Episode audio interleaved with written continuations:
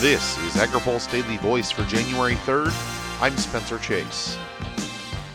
The National Cattlemen's Beef Association is looking for more action to curb trucking regulations the group says present animal welfare concerns. Last year, the Federal Motor Carrier Safety Administration issued a 90 day waiver from the electronic logging device hours of service rule for agricultural haulers. The waiver gives DOT a little more time to look into potential solutions. NCBA's Colin Woodall hopes the department can see the unique situation for agriculture transportation. Right now, most commercial truckers are having to comply with the electronic logging devices.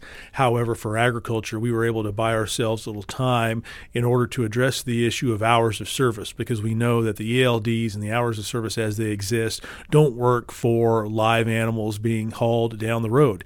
We can't have these animals sitting on the side of the road. We need them moving in order to keep them comfortable and get them to market as quickly as possible. It truly is an animal welfare issue for us. That waiver expires in mid March.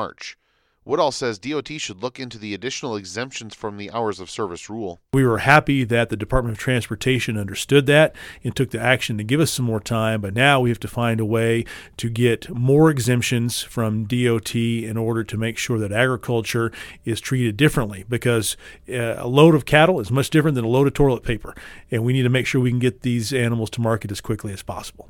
Under the ELD mandate, a driver can operate up to 11 hours before taking a required 10 hour break. Outside of the ELD issue and looking more broadly at legislative priorities, Woodall says Congress realistically has until Memorial Day to act on priorities important for agriculture. And at that point in time, uh, major pieces of legislation, unfortunately, are no longer the priority. So if we don't have uh, these things like the Farm Bill, either passed or have significant progress made by the time we get into the summer, the chances of getting it done by the uh, the end of the year or definitely by the time they leave in October to go back for their last push for campaigning, uh, the, the, the prognosis is is pretty pretty dim. So we need to get things done here in the spring while we've got an opportunity to make it happen.